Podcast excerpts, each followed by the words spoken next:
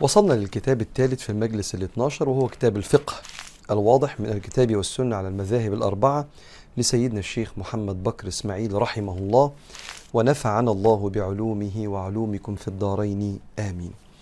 قال في باب الوضوء أشياء لا تنقض الوضوء على المشهور. بعضنا ممكن يكون ما درسش الفقه بانتظام في كتاب مع الشيخ فورث المعلومات. فورث إن في حاجات بتنقض الوضوء معينة طلعت ما بتنقضش. فجه سيدنا الشيخ رضي الله عنه أو رحمه الله يقول لنا يا جماعة الحاجات دي اوعوا تفتكروا إنها بتنقض الوضوء دي مش من نواقض الوضوء. رقم واحد لا ينقض الوضوء أو لا ينقض الوضوء بالحجامة ولا بنزول الدم. من أي موضع في الجسد غير المخرجين اللذين يخرج منهما البول والغائط. فإن خرج الدم من هذين كان حكمه حكم البول والريح والغائط. الحجامة معروفة وهي شيء من الطب القديم ومن سنة النبي صلى الله عليه وسلم وفيها بيخرج دم من الجسم. الجسم لما بينزل منه دم انت عضيت الودنة بتاعت ضفرك فنزل دم كنت مش عارف بتعمل إيه الورقة في الورقة جرحتك فنزل دم. الحجامة كل ده لا ينقض الوضوء إلا لو الدم نزل من المخرجين مخرج البول ومخرج الغائط أو البراز. ساعتها ياخد نفس حكم البول أو البراز أعزكم الله. ودليل عدم النقض دليل إن الدم مش بينقض الوضوء. ما رواه البخاري عن الحسن رضي الله عنه قال ما زال المسلمون يصلون في جراحاتهم. دخلوا حرب اتصاب منهم اللي اتصاب بيصلي وهو مصاب وفي الجرح بينزل منه دم. وعن ابن عباس رضي الله عنه أنه كان يرعف يعني ينزل دم من مناخيره فيخرج فيغسل الدم ثم يرجع فيبني على ما قد صلى. آه ما بيروحش يغسل الدم ويتوضى إنما يغسل الدم ويرجع. الرعاف اللي الدم اللي بينزل من المناخير. ولا ينقض الوضوء بالقيء الواحد لما يرجع إلا إذا تغير جدا. وكانت رائحته كرائحة ما يخرج من الدبر. لو كانت أعزكم الله وحفظكم ريحة الترجيع مش حلوة خالص ساعتها ينقض الوضوء كأن الأكل بقى له فترة في بطنه. فهضم وخلاص هيخرج فإذا به يرجع قال له ساعتها ينقض الوضوء. وده أغلب الناس اللي أعزكم الله أنا آسف هقولها بسرعة يعني أغلب الناس اللي بترجع ما بقاش الأكل وصل للمرحلة دي. قال ولا ينتقض الوضوء بالقهقهة في الصلاة وهي الضحك بصوت مرتفع خلافا للحنفيين في ذلك كله. فإنهم جعلوا هذه الأمور الثلاثة مفسدة للوضوء ولهم على ما ذهب ذهبوا إليه أدلة قد ضعفها جمهور الفقهاء والمحدثين. أم قال لك بعد ما قال الموضوع القهقهة ده؟ قال لك القهقهة والقيء والدم اللي لسه قايل عليهم من شوية الثلاثة دول الأحناف بيقول لك بتنقض لكن جمهور العلماء بيقولوا إن القيء والقهقهة والدم لا ينقض الوضوء. فبالمناسبة دي يمكن معلومة كتير ما يعرفهاش. الأحناف عندهم القهقهة لو واحد ضحك بصوت واسنانه بانت وضحك كده بصوت عالي جوه الصلاة يروح يتوضى وعندهم بعض الأدلة. والأولى لمن خرج منه دم أو قيء أو قهقهة في الصلاة أن يجدد وضوءه خروجا من الخلاف. وبعدين سيدنا الشيخ قال إيه؟ قال جمهور بيقول لا القيء. ولا الدم ولا القهقهة بتنقض الوضوء على رأي الجمهور الأغلبية.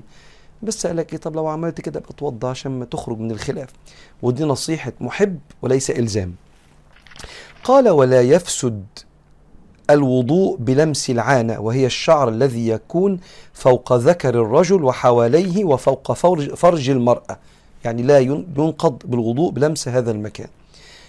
قال ولا ينتقض بلمس النجاسة.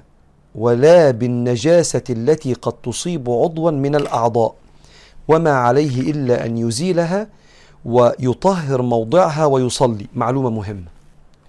لو واحد حط إيده في تواليت في بول كده وضوءه مش بينتقد لو كلب لحسك وضوءك مش بينتقد لو واحد مسك تواليت براز وضوءك مش بينتقد الوضوء بينتقد من الحاجة اللي بتخرج منك مش بتيجي عليك.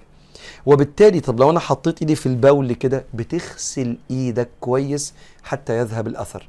طب لو الكلب لحسني بغسل إيدي كويس حتى يذهب الأثر. طب لو مسكت التواليت بغسل إيدي كويس حتى يذهب الأثر. إيه الأثر؟ اللون والرائحة. اللون والرائحة. فلمس النجاسة لا ينقض الوضوء. ولا ينتقض الوضوء بأكل لحم الجزور. جزور يعني الجمل. إيه ده؟ هو في حاجة اسمها كده آه. عند الحنابلة إحنا عندنا فاكر أحناف مالكية شافعية حنابلة. الحنابلة عندهم بينتقد الوضوء لو كلت لحم جمل. فبيقول ولا ينتقد بأكل لحم الجزور اللي هو الجمل خلافا للحنابلة ومن نحى نحوهم واللي عمل زيهم يعني. ولكن ينبغي أن يغسل المرء منه يديه وفمه لإزالة زهومته ودسمه. لحم الجمال دسم شوية. فبعد ما تاكله اغسل ايديك كويس قبل ما تصلي واغسل بقك كويس عشان هيبقى فيك دسامة يعني يعني ممكن تبقى تقيلة شوية فاغسل ايديك كويس منها وفمك كمان. لكن لحم الجمل عند جمهور الفقهاء لا ينقض الوضوء. قال وحملوا كل حديث ورد بالأمر بالوضوء بالوضوء من لحومها على الطهارة اللغوية وهي إزالة ما علق باليد والفم من الأذى. مستدلين بقول جابر رضي الله عنه كان آخر الأمرين للنبي صلى الله عليه وسلم ترك الوضوء مما غيرت النار. آه. سيدنا النبي عليه الصلاة والسلام ليه بعض الأوامر إنك تتوضأ من الحاجة اللي مستها النار أو من لحم الجمال. حاجة تسخنت لحم تسخن على النار أو من لحم الجمل. فقالوا لا يا جماعة يتوضأ هنا يعني يغسل إيديه كويس. علشان ال- الزهومة أو الدسامة اللي بتبقى موجودة في اللحوم. وهي إزالة ما علق باليد والفم من الأذى. يبقى مسألة تانية مهمة ونختم بيها الكلام في الفقه. وضوء المعذور بسلس بول ونحوه. يبقى استنى. رقم واحد لا ينقض الوضوء الحجامة أو خروج الدم من الجسم إلا لو خرج من مكان البول أو الغائط أو البراز يعني. لا ينقض الوضوء القيء لا ينقض الوضوء القهقهة في الصلاة لا ينقض الوضوء لمس العانة لا ينقض الوضوء لمس النجاسة لا ينقض الوضوء أكل لحم الجمل. وضوء المعذور بسلس بول ونحوه السلس هو إن الإنسان لا يستطيع التحكم في نفسه فيبقى فيه سلاسة نزول من غير تحكم. طب وهو اللي أجي اتوضى واصلي يعني الاقي الحاجة نزلت مني وأنا مش متحكم في عضلاتي. اعمل إيه؟ ده أنا اتوضيت ولسه هصلي نزل. اتوضيت ولسه قام نازل. طب وبعدين؟ قال والمعذور الذي نريد أن نتكلم عنه هو هنا هو الذي يخرج منه الحدث. حدث يعني الشيء الناقض للوضوء. الحاجة اللي بتخرج منك تنقض الوضوء. يخرج منه الحدث الناقض للوضوء في غير حال الصحة هو مريض دلوقتي حاله مش طبيعي. أي بسبب حالة مرضية ويستمر خروج هذا الحدث منه وقتا لا يمكن ضبطه. كمن يغالبه خروج البول أو انفلات الريح أو كالمرأة المستحاضة مستحاضة مش عندها الحيض مستحاضة دي حاجة تانية. ليها علاقة بدم الحيض بس الست بيبقى عندها عدد أيام للحيض. ممكن بعد ما الأيام دي تخلص وتغتسل ما هي عارفة بتجيلها الحيض كام يوم ينزل منها دم آخر ده اسمه الاستحاضة. ده ينفع تصلي وهو موجود.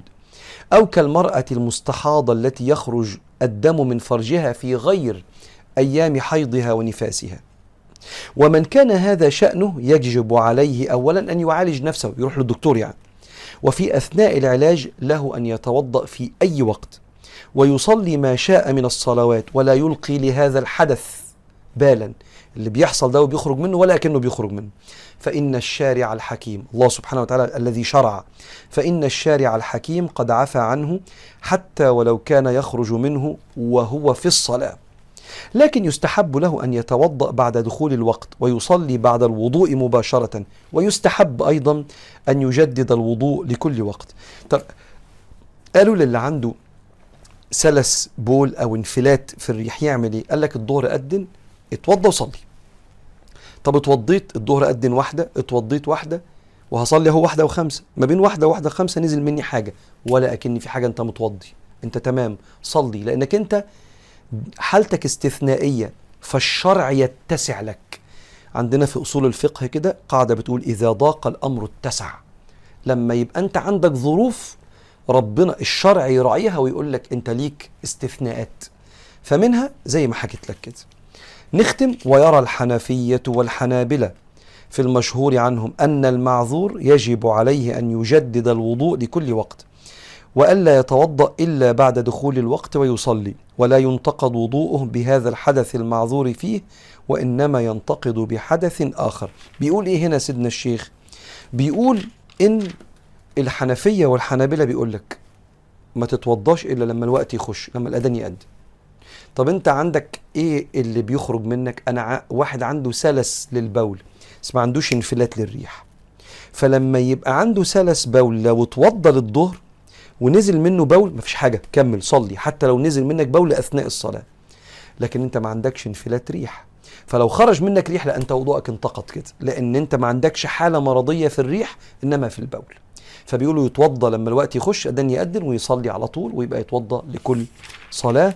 ونقف هنا في مسألة آه، آه، يعني الكلام عن الوضوء ونواقض الوضوء والمرة الجاية آه، نكمل الفقه من كتاب الفقه على المذاهب الأربعة لسيدنا الشيخ محمد بكر إسماعيل.